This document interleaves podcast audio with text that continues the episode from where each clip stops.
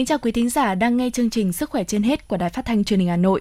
Chương trình được phát sóng trên tần số FM 90 MHz và phát trực tuyến tại website hanoitv.vn. Thưa quý vị, trước tình hình diễn biến dịch COVID-19 phức tạp, mới đây tại cuộc họp Ban chỉ đạo quốc gia phòng chống COVID-19, Phó Thủ tướng Vũ Đức Đam đã đưa ra yêu cầu Bắc Ninh, Bắc Giang mạnh dạn thí điểm quy mô nhỏ, đúc rút để xem xét mở rộng việc cách ly F1 tại nhà trong tình huống có nhiều người bị nhiễm, nhiều F1 mà các khu cách ly tập trung không đáp ứng đủ. Mục tiêu điểm sức khỏe hôm nay sẽ đề cập đến nội dung này. Thưa quý vị, trong mục Vui khỏe mỗi ngày, mời quý vị và các bạn cùng nghe tư vấn của chuyên gia về khi đi tiêm vaccine ngừa COVID-19. Phần cuối chương trình trong mục Bí mật hạnh phúc, mời các bạn nghe bài viết có nhan đề Bút ký những ngày chống dịch của tác giả Nguyễn Phương Thảo. Còn ngay bây giờ, mời quý vị cùng nghe những thông tin y tế trong và ngoài nước do phóng viên Sức khỏe trên hết cập nhật.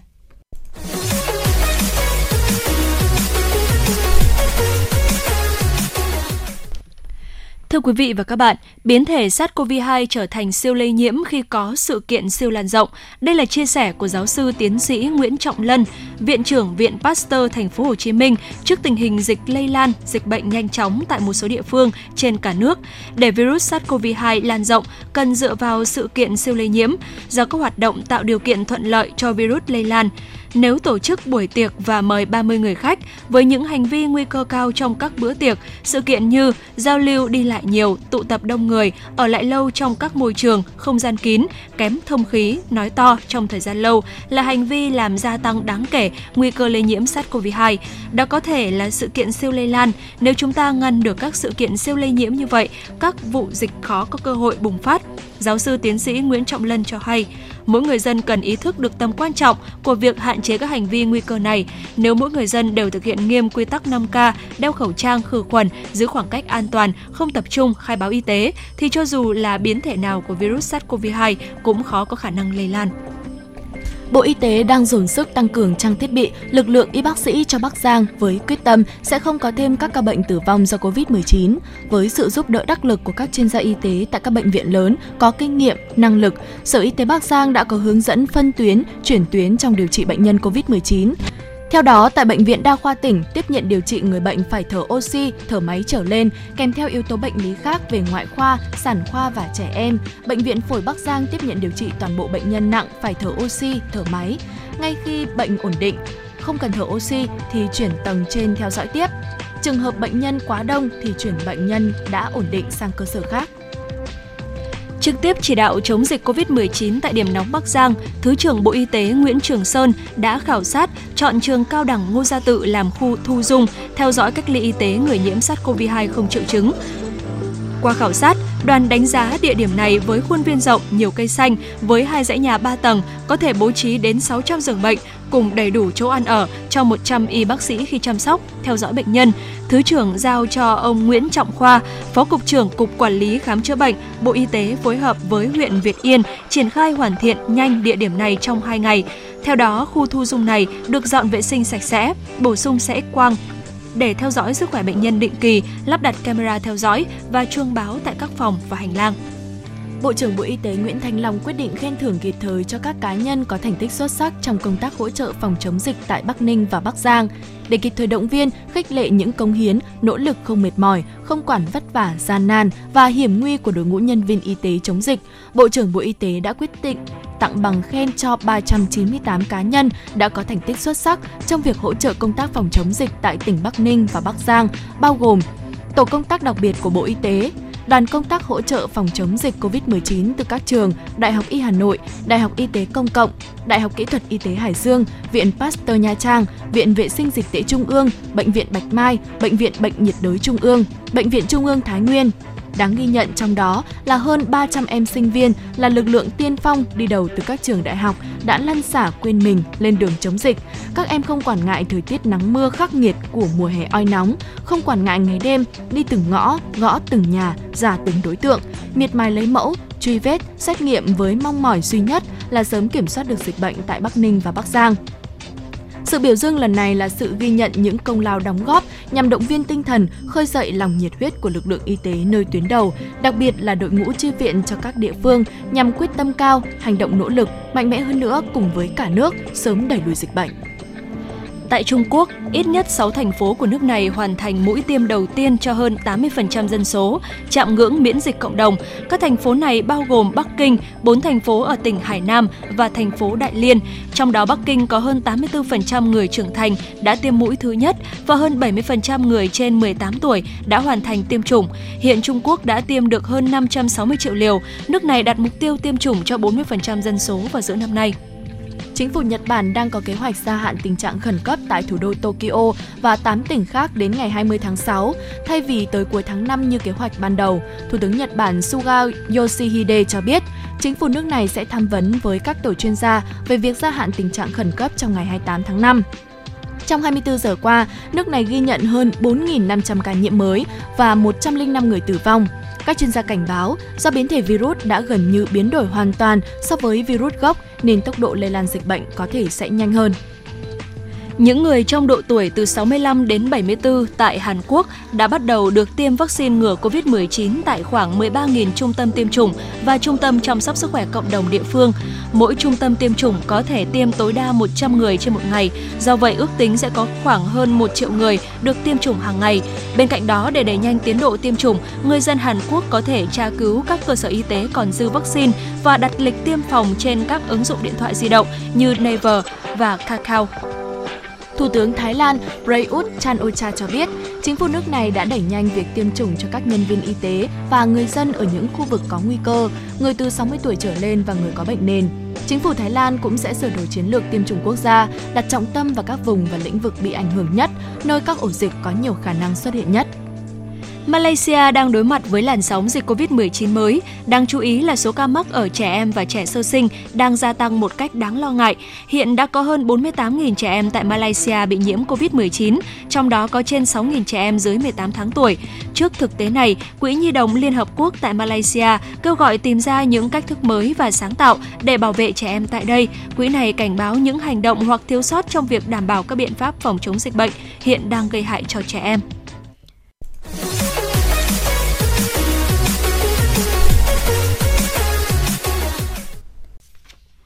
Quý vị và các bạn, đợt dịch lần thứ tư vẫn diễn biến căng thẳng với số lượng F0, F1 tăng lên từng ngày. Chính vì vậy, cách ly tại nhà đối với các trường hợp F1 là một chủ trương phù hợp, vừa giảm được nguy cơ lây chéo, vừa giảm gánh nặng ngân sách, nhưng cần phải có quy trình giám sát hỗ trợ chặt chẽ và phân định trách nhiệm giám sát đến từng cá nhân. Điểm khác biệt so với các đợt dịch trước là sự xâm nhập trong các khu công nghiệp với số lượng công nhân rất lớn. Điều này gây khó khăn trong công tác chống dịch, điển hình là việc cách ly tập trung các trường hợp F1 cũng như lấy mẫu xét nghiệm cho tất cả người có nguy cơ. Do đó, tại cuộc họp Ban chỉ đạo quốc gia phòng chống dịch COVID-19, Phó Thủ tướng Vũ Đức Đam đề nghị hai địa phương là Bắc Giang và Bắc Ninh xem xét thí điểm cách ly F1 tại nhà. Trước đây F1, người tiếp xúc gần bệnh nhân COVID-19 bắt buộc phải cách ly tập trung. Tuy nhiên, trong đợt dịch này, với hơn 2.000 bệnh nhân COVID-19 tại Bắc Giang và khoảng gần 1.000 ca mắc ở Bắc Ninh, số F1 lên tới gần 50.000 người. Theo Phó Giáo sư Tiến sĩ Bác sĩ Nguyễn Viết Nhung, Giám đốc Bệnh viện Phổi Trung ương, việc thực hiện cách ly tại nhà đối với F1 có nhiều lợi thế, vừa giảm được nguy cơ lây chéo, vừa giảm gánh nặng ngân sách. Ông phân tích, Mục đích chính của các hình thức cách ly là cắt đứt đường lây nhiễm của dịch bệnh từ một người sang nhiều người. Dựa trên nguyên tắc này, nhà chức trách có thể áp dụng nhiều phương pháp cách ly phù hợp với từng thời kỳ dịch bệnh. Ờ, cách ly F1 tại nhà hoặc là trước đây chúng ta cách ly F2 tại nhà thì cũng tương tự như vậy. Nó chỉ là thay đổi cái cách thức thôi. Nhưng mà rõ ràng là nếu thực sự an toàn hiệu quả thì nó sẽ mang lại khá nhiều những lợi ích nếu tính về lợi ích về tinh thần mà nói, thì cái người được cách ly sẽ tốt hơn. Gia đình người được cách ly cũng tốt hơn, cũng đỡ xáo trộn hơn. Nhưng mà à, quan trọng hơn đấy là cái lợi ích về mặt kinh tế, nguồn ngân sách cũng sẽ giảm hơn. Chúng ta sẽ bớt được các cái gánh nặng của các cái khu cách ly tập trung khi chúng ta đang cần phải đầu tư cơ sở hạ tầng, kinh phí và người phục vụ. Tôi lấy ví dụ như có những bức tranh mà bộ đội khóc cả một cái sân rau để mà chuẩn bị cho bữa ăn cho cho cho những người cách ly. Đấy cũng là một cái hình ảnh rất là rõ rệt thôi. Và điều à, mà tôi cũng muốn nhấn mạnh, cái này là điều cơ bản. Khi mà à, cách ly à, tập trung, khi mà quá tải, mà làm không đúng cách thì vô cùng nguy hiểm là sự lây chéo ở trong khu cách ly. Nếu như ở nhà mà làm tốt thì rõ ràng là chúng ta sẽ có được những cái lợi ích mà có thể nói rằng là rất đáng kể. À, nếu như phải cách ly tập trung chúng ta phải đầu tư ngân sách rất nhiều. Bây giờ lắp một camera cho một F1 ở nhà. Sau đó hết cái đó chúng lại đem camera đi chỗ khác, không phải là bỏ đi. Vậy thì ờ, chúng ta sẽ đầu tư một cách rất là là hiệu quả. Đấy là một cái cách mà giám sát rất là tốt. Thì còn đương nhiên nhiều những cái biện pháp khác đã như là tổ Covid cộng đồng, các cái biện pháp khác tôi nghĩ rằng là kết hợp và chúng ta sẽ làm tốt. Bác sĩ Nguyễn Đặng Khiêm, trưởng khoa cấp cứu Bệnh viện Hữu nghị Việt Xô cũng nhận định việc thí điểm cách ly F1 tại nhà trong bối cảnh hiện nay là phù hợp. Tuy nhiên, việc này phụ thuộc rất nhiều vào ý thức của người dân, bởi là đối tượng F1 thì có thể trở thành F0 bất cứ lúc nào. Nếu chúng ta không tuân thủ nghiêm việc cách ly, việc mầm bệnh phát tán ra cộng đồng rất dễ xảy ra. Thực trạng hiện nay là các cơ sở cách ly là càng ngày càng quá tải và nếu như mà chúng ta mở rộng cái diện cách ly quá thì những người mà F0 có triệu chứng là sẽ bị ảnh hưởng đến cái quá trình điều trị. Cho nên cái chủ trương của Thủ tướng là F1 cách ly tại nhà, đấy là, cũng là một cái chủ trương cần cân nhắc.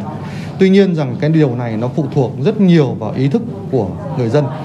Bởi vì sao? Bởi vì rằng là đã là đối tượng F1 thì có thể thành F0 bất cứ lúc nào.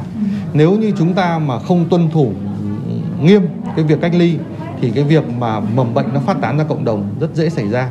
Thế chính vì thế cho nên là cái việc này nó cần thiết phải có cái ý thức và có sự cam kết, phải có cam kết của của cái người F1 đó và bên cạnh đó là cái hệ thống của y tế cơ sở cũng rất cần là phải có cái biện pháp giám sát để làm sao để đảm bảo được cái cái nghiêm túc trong cái việc cách ly cũng như là để phát hiện được ờ, các cái triệu chứng hoặc là các cái diễn biến bất thường của F1.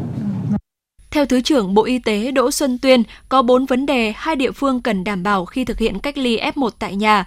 Thứ nhất, F1 cần được phân loại rất kỹ, những người tiếp xúc rất gần và có nguy cơ cao vẫn phải cách ly tập trung. Người tiếp xúc ở khoảng cách xa, trên 2 mét, có thể cách ly tại nhà. Thứ hai, F1 được cách ly tại nhà phải đảm bảo các yếu tố như có phòng riêng, thoáng và điều kiện vệ sinh tương đối riêng biệt. Những thành viên khác trong gia đình không tiếp xúc gần F1. Mọi sinh hoạt của F1 thực hiện theo hướng dẫn của cơ quan y tế.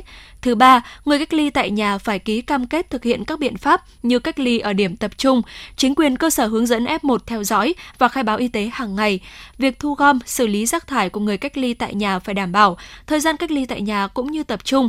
Thứ tư, F1 nếu vi phạm khi cách ly tại nhà sẽ bị xử lý nghiêm. Thứ trưởng Đỗ Xuân Tuyên cho biết chúng ta sẽ làm thí điểm, sau đó rút kinh nghiệm và nhân rộng.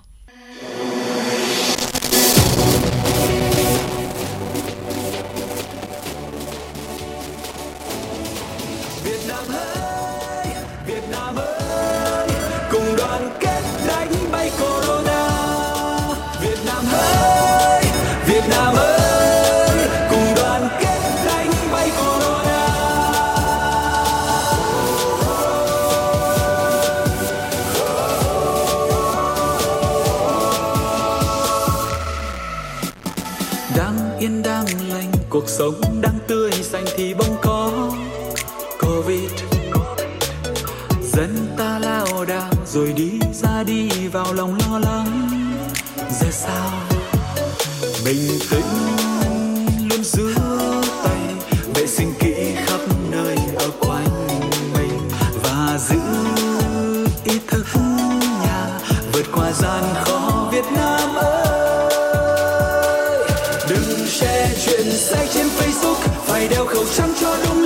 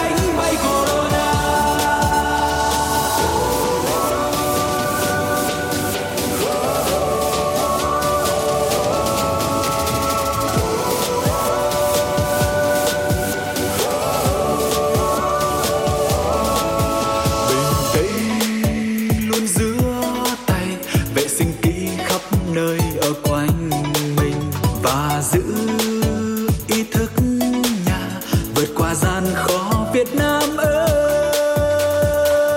Đừng share chuyện sai trên Facebook, phải đeo khẩu trang cho đúng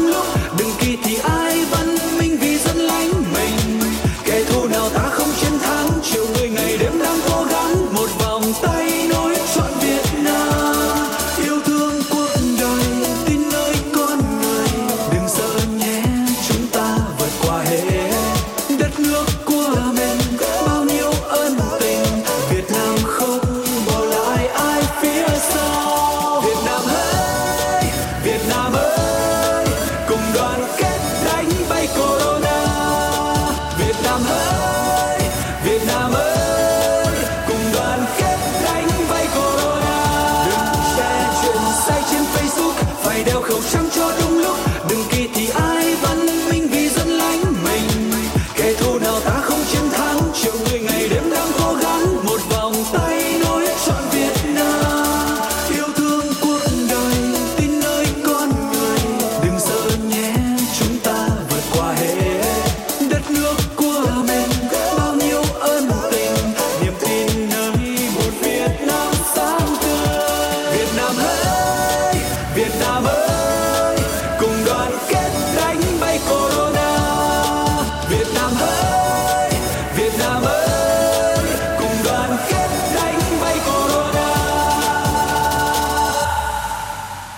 quý vị, cuộc chiến chống dịch chỉ có thể đạt hiệu quả khi ít nhất 75% người dân Việt Nam được tiêm vaccine phòng COVID-19 để tạo miễn dịch cộng đồng. Vì vậy, muốn an toàn thì người dân phải được tiêm ở phạm vi rộng nhất có thể. Hiện mới chỉ có khoảng 1% dân số Việt Nam được tiêm, song đó đã là một nỗ lực rất lớn. Thời gian tới, con số này sẽ được tăng lên khi các lô vaccine tiếp theo sẽ về đến Việt Nam theo kế hoạch. Câu hỏi được nhiều người quan tâm lúc này là đi tiêm có đáng lo ngại và đi thì cần chuẩn bị gì để hạn chế rủi ro. Nghe nội dung chi tiết tại đây. Theo kế hoạch bao phủ vaccine phòng COVID-19, từ nay đến năm 2022, hầu hết người dân Việt Nam sẽ được tiếp cận vaccine. Câu hỏi được nhiều người quan tâm lúc này là đi tiêm vaccine có đáng lo ngại và đi thì cần chuẩn bị gì để hạn chế rủi ro. Những ngày này, Bệnh viện Hữu nghị Việt Xô đang triển khai tiêm vaccine ngừa COVID-19 cho nhân viên y tế. Dù có cơ địa dị ứng, song bác sĩ Nguyễn Đặng Khiêm, trưởng khoa cấp cứu đã là một trong những người thực hiện tiêm đầu tiên. Bác sĩ Khiêm cho biết, sau tiêm chỉ hơi mệt, không có phản ứng sốt và không có phản ứng bất thường nên anh vẫn trở lại làm việc bình thường. Theo tôi thì vaccine nó cũng giống như tất cả các loại sinh phẩm khác, cũng tất cả các loại thuốc khác, nó đều có những cái tỷ lệ uh, phản ứng nhất định đối với lại uh, khi mà dùng cho cơ thể. Thế nhưng mà cái tỷ lệ này nó nằm trong cái cái giới hạn cho phép. Cái thứ hai nữa là uh, mỗi cái sinh phẩm khi mà được đưa ra thị trường, đặc biệt là với vaccine là được tiêm trên diện rộng thì nhà sản xuất rồi là tất cả các tổ chức ừ, liên quan người ta đều có những cái thử nghiệm và có những cái ừ, ừ, xác chẩn nhất định về cái tính an toàn. Cho nên là cái việc mà chúng ta cân nhắc giữa lợi ích và thiệt hại thì tôi nghĩ rằng là cái lợi ích nó có nhiều hơn là cái thiệt hại và chúng ta nên tin tưởng để tiêm vaccine càng sớm càng tốt. Những liều vaccine ngừa COVID-19 nhận về đã được ưu tiên cho tuyến đầu chống dịch và các khu vực có nguy cơ cao được đông đảo người dân ủng hộ. Nhiều người cho biết họ cũng sẵn sàng tiêm vaccine khi có cơ hội. Chị Nguyễn Thu Hà ở quận Cầu Giấy bày tỏ. Tiêm thì cũng muốn là để à, dành cho những người tuyến đầu trước. Mình thì nếu mà có cơ hội được à, tiêm thì cũng là điều rất là mừng. Thì em cũng rất là mong muốn được tiêm. Tuy nhiên, vẫn còn có một bộ phận người dân lo lắng về tính an toàn của việc tiêm vaccine và khi tiêm sau bao lâu sẽ được bảo vệ khỏi sự tấn công của virus SARS-CoV-2. Về vấn đề này, Phó giáo sư tiến sĩ Dương Thị Hồng, Phó Giám đốc Viện Vệ sinh Dịch tễ Trung ương, trưởng Văn phòng Tiêm chủng mở rộng quốc gia cho biết. Những cái phản ứng thông thường thì cũng hoàn toàn tương đương giữa các vaccine, nó dao động từ khoảng từ 15 cho đến 30%. Các vaccine đều có cái tỷ lệ phản ứng nặng nhất định, dao động từ 1 cho đến 3 trường hợp trên 1 triệu liều vaccine sử dụng. Người tiêm mũi 1 cũng đã có kháng thể để phòng bệnh COVID-19 và cái tỷ lệ à, miễn dịch à, này đối với mỗi loại vaccine cũng tương đương nó khoảng trên 60% và sau cái mũi 2 tiêm vaccine khoảng độ 14 ngày thì miễn dịch của người được tiêm có thể cao lên trên 80% và đối với một số loại vaccine có thể cao hơn nữa là trên 90%. Cũng xin nhấn mạnh là không có một vaccine nào là tuyệt đối an toàn và không có một vaccine nào là đạt được hiệu quả phòng bệnh 100%. Các chuyên gia cho biết, vaccine COVID-19 cũng có tỷ lệ phản ứng nhẹ và phản ứng nặng như các loại vaccine khác. Để giảm tỷ lệ phản ứng nặng sau tiêm, bạn phải trao đổi với nhân viên y tế về tiền sử bệnh tật, cơ địa dị ứng, đang sử dụng những loại thuốc nào. Đây là lúc cần trung thực nhất với sức khỏe của bản thân. Vì nếu không, nhân viên y tế không thể biết liệu bạn có đủ tiêu chuẩn tiêm chủng. Sau tiêm được phát một tờ hướng dẫn, bạn hãy lưu trữ kỹ, cẩn thận thì chụp, lưu trên thiết bị di động. Lúc cấp bách, nó sẽ là bí kíp cứu mạng. Cần ghi nhớ, bạn buộc phải ở lại một tiếng sau tiêm để nhân viên y tế giám sát các bất thường. Toàn bộ dấu hiệu nghiêm trọng như tê miệng, phát ban, nghẹn họng, tiêu chảy, quặn bụng, khó thở, choáng váng sẽ xuất hiện trong vài giờ đầu hoặc trong ngày đầu tiên. 3 tuần sau tiêm, bạn vẫn còn tiếp tục theo dõi sức khỏe tại nhà, nơi làm việc để báo cáo ngay đến số điện thoại bác sĩ được ghi trong tờ hướng dẫn trong trường hợp cần thiết. Bạn không cần quá lo lắng nếu gặp phải các phản ứng thông thường như sốt nhẹ dưới 39 độ, mệt mỏi, đau đầu, ớn lạnh, bồn chồn, đau khớp, sưng, đỏ, đau tại chỗ tiêm. Đây là dấu hiệu cho thấy cơ thể đang đấu tranh để tạo ra miễn dịch phòng COVID-19. Mọi thứ sẽ ổn định trở lại sau 1 đến 2 ngày. Dĩ nhiên, sẽ có những người không xuất hiện triệu chứng nào và sẽ có người gặp phản ứng nặng. Cần lưu ý, tỷ lệ phản ứng nặng với vaccine COVID-19 tại Việt Nam vẫn trong giới hạn an toàn. Đây cũng là tỷ lệ mà đa số người dân vẫn chấp nhận trong những lần đưa con em đi tiêm vaccine phòng các bệnh phổ biến như viêm gan B, viêm mảng não, uốn ván, sởi rubella. Khi có kiến thức và chuẩn bị chu đáo, bạn sẽ tự tin hơn về việc tiêm vaccine.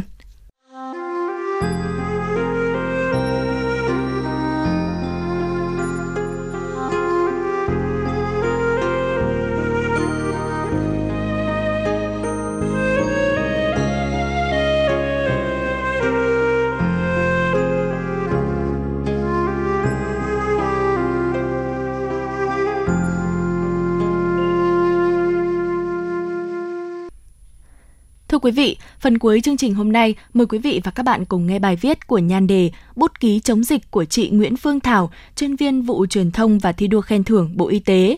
Chị Thảo hiện đang có mặt tại tâm dịch Bắc Giang để hỗ trợ phóng viên báo chí trong cập nhật các thông tin, cũng như cùng với tổ công tác đặc biệt của Bộ Y tế hỗ trợ Bắc Giang và Bắc Ninh dập dịch COVID-19. Mình không biết hôm nay là thứ mấy nữa, chỉ biết số ngày 24, 25, 26 theo trong các báo cáo hàng ngày của bộ phận thường trực, số liệu bản tin tình hình dịch, tổng hợp nhanh thông tin làm việc trong ngày của các tiểu ban. Hôm nay, lần đầu tiên khi nhận nhiệm vụ đi chống dịch, mình đã khóc, bật khóc vì cảm nhận chân thực được sự vất vả, hy sinh, nhưng không lời kêu than của 215 thầy trò và sinh viên trường Đại học Kỹ thuật Y tế Hải Dương về tâm dịch thôn núi Hiểu, thực hiện lấy mẫu test nhanh. Các em sẽ đi lấy mẫu từng hộ gia đình, của thôn Núi Hiểu và công nhân đang cách ly tại thôn, khoảng gần 8.000 mẫu. Nước mắt lặng lẽ cứ lăn dài trong lớp khẩu trang khi ngồi trên xe về Ủy ban nhân dân tỉnh để họp trực tuyến với điểm cầu chính phủ. Nước mắt cứ trào lên khi thỉnh thoảng trong ngày lại nghĩ về khoảnh khắc hòa vào trong hơn 200 chiến binh trẻ tuổi đó. Các em đến làm cho không gian của nhà văn hóa thôn rộn ràng đánh tan sự im lìm trước đó. Không khí khẩn trương, hối hả, tiếng hiệu lệnh át tiếng trao đổi, tiếng trò chuyện dần tắt hẳn khi 200 con người tự đứng vào từng hàng lối. Chẳng nhìn rõ mặt ai, tất cả đều chỉ nhận nhau qua những con số được đánh sau lưng. Những cái tên đơn giản viết vội, và trong lúc khẩn trương đó, mình nhận ra em Ninh, người mà ở hồi kỳ trước mình nhắc đến với anh trưởng nhóm đầu trọc ấn tượng thông qua chữ ngắn vẻn vẹn, Ninh phân phối không kịp chụp với nhau kiểu ảnh, chị nhận ra em qua thông tin đó, em cũng lại chỉ chào vội rồi quay ra phân chia dụng cụ cho các bạn trong đoàn. Mình thương vì sao sáng nay Bắc Giang lại nắng gắt thế này. Mới 7 giờ 30 sáng mà cái nắng bỏng sát ra. Mình mặc quần áo thôi đã đầm điểm mồ hôi. Các em phải mặc bộ đồ bảo hộ cấp 4 thì sẽ mệt mỏi thế nào đây? Sáng thì nắng gắt, bỗng chiều thì đổ cơn mưa rào xối xả. Các em đi lấy mẫu chú mưa thế nào? Thường vì đây cũng đều là những người con, người anh, người chị, người em của một ai đó. Giả sử nếu đây là con em mình thì thương con chứ. Lại thấy trực tiếp con đang phải vất vả đi chống dịch thì lòng cha mẹ, anh em nào lại chẳng càng sót. Thường nghĩ chỉ vì đại dịch này mà bản thân anh chị em mình, những cô cậu bé ở đây vẫn còn tuổi ăn tuổi lớn đã phải xông pha trận mạc. Thông tin cá nhân của các em khi đi chống dịch chỉ được viết mã hóa bằng các con số, bằng tên ngắn. Ôi căm phẫn cái con virus chết tiệt này, khiến anh chị em mình, hàng nghìn, hàng triệu con người khổ sở theo.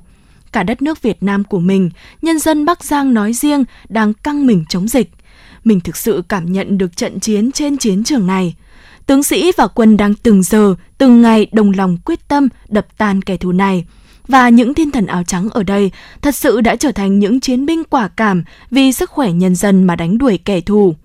Người anh nhễ nhại, đầm điềm mồ hôi, những người em ngồi họp nhóm phân chia, đánh dấu thông tin nhân lực, bảng biểu thống kê. Người thầy chỉ huy gào khàn cổ vì không kịp lấy loa để hướng dẫn các em thực hiện quy trình thông tin báo cáo. 22 giờ 30 phút, mình gọi cho người thầy chỉ huy đó để trao đổi công việc. Anh vẫn đang họp ở Việt Yên. Vì kế hoạch tăng tốc xét nghiệm khẩn trương, làm gọn trong ngày, không để kéo sang thêm ngày nữa. Mình hiểu cả đội đã làm đến 200% công suất, sẽ rất mệt, nên cũng nhắn tin cho anh trao đổi nhanh. Anh chỉ nhắn vẻn vẹn được hai dòng cho mình. Quân của anh gục hết rồi, mọi người vẫn đang làm việc ở núi Hiểu, đang cố cho xong, em à.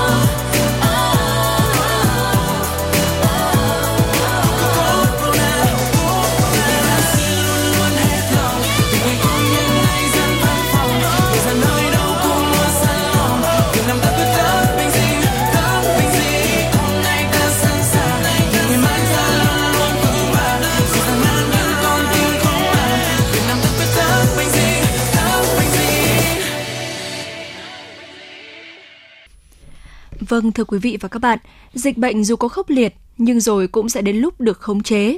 Thế nhưng chúng ta không thể nào quên những hình ảnh cảm động của những bác sĩ, nhân viên y tế phải gác lại mọi riêng tư, chấp nhận những hy sinh cá nhân, tận tình chu đáo chăm sóc người bệnh, hay những khoảnh khắc hành động cao đẹp lay động lòng người của những chiến sĩ áo trắng, áo xanh, những tình nguyện viên nơi tuyến đầu trong điều kiện thời tiết khắc nghiệt của mùa hè oi nóng. Dù đã kiệt sức nhưng quyết bám trụ, chiến đấu với dịch bệnh – tất cả vì sức khỏe của người dân, của cộng đồng. Rất cảm ơn quý vị đã đồng hành cùng chúng tôi trong 30 phút vừa qua. Chương trình hôm nay do biên tập viên Hoa Mai, kỹ thuật viên Bích Hoa cùng MC Thu Minh Thủy Linh thực hiện. Xin kính chào và hẹn gặp lại quý vị.